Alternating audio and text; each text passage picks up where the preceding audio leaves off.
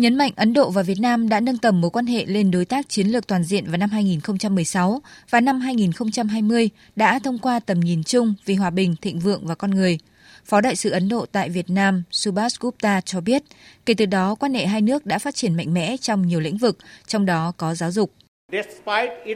Bất chấp những hạn chế về nguồn lực, Ấn Độ đã và đang chia sẻ kinh nghiệm và chuyên môn kỹ thuật với thế giới, trong đó có Việt Nam. Sau khi giành được độc lập, chúng tôi đã vun đắp kinh nghiệm hợp tác phát triển với Việt Nam, đặc biệt thông qua việc nâng cao năng lực theo chương trình học bổng ICCA của Hội đồng Giao lưu Văn hóa Ấn Độ và chương trình học bổng Hợp tác Kinh tế và Kỹ thuật Ấn Độ ITEC.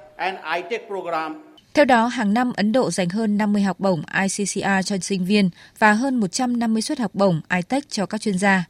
Các học viện tốt nhất của Ấn Độ, trong đó có Viện Công nghệ Ấn Độ, còn cung cấp các khóa học tiến sĩ và sau tiến sĩ. Đến nay đã có khoảng 1.000 học viên theo học các học bổng chất lượng này của Ấn Độ. Đánh giá ý nghĩa của triển lãm du học lần này, tiến sĩ Lê Tuấn Anh, Phó trưởng phòng Hợp tác và Phát triển, Đại học Quốc gia Hà Nội nhấn mạnh. Tôi tin tưởng rằng sự kiện này không chỉ thúc đẩy sự hợp tác trong lĩnh vực giáo dục mà còn góp phần khẳng định truyền thống hữu nghị giữa hai bên cũng như thể hiện được vai trò và vị trí của Đại học Quốc gia Hà Nội ở trong nền ngoại giao nhân dân của Việt Nam với Ấn Độ. Nhìn lại thời gian qua, Đại học Quốc gia Hà Nội và các đối tác Ấn Độ đã hợp tác trong nhiều khuôn khổ song phương và đa phương. Về đa phương, hai bên kết hợp thiết lập mạng lưới hợp tác giữa các đại học khu vực Đông Nam Á với Ấn Độ trong khuôn khổ ASEAN Cộng 1. Đại học Quốc gia Hà Nội cũng phối hợp với các đại học, học viện hàng đầu của Ấn Độ như Đại học Delhi, Hội đồng Khoa học và Công nghiệp thuộc Bộ Khoa học của Ấn Độ, hợp tác dựa trên thế mạnh của hai bên như đào tạo nghiên cứu hàng không vũ trụ, nông nghiệp công nghệ cao, nghiên cứu và phát triển dược phẩm.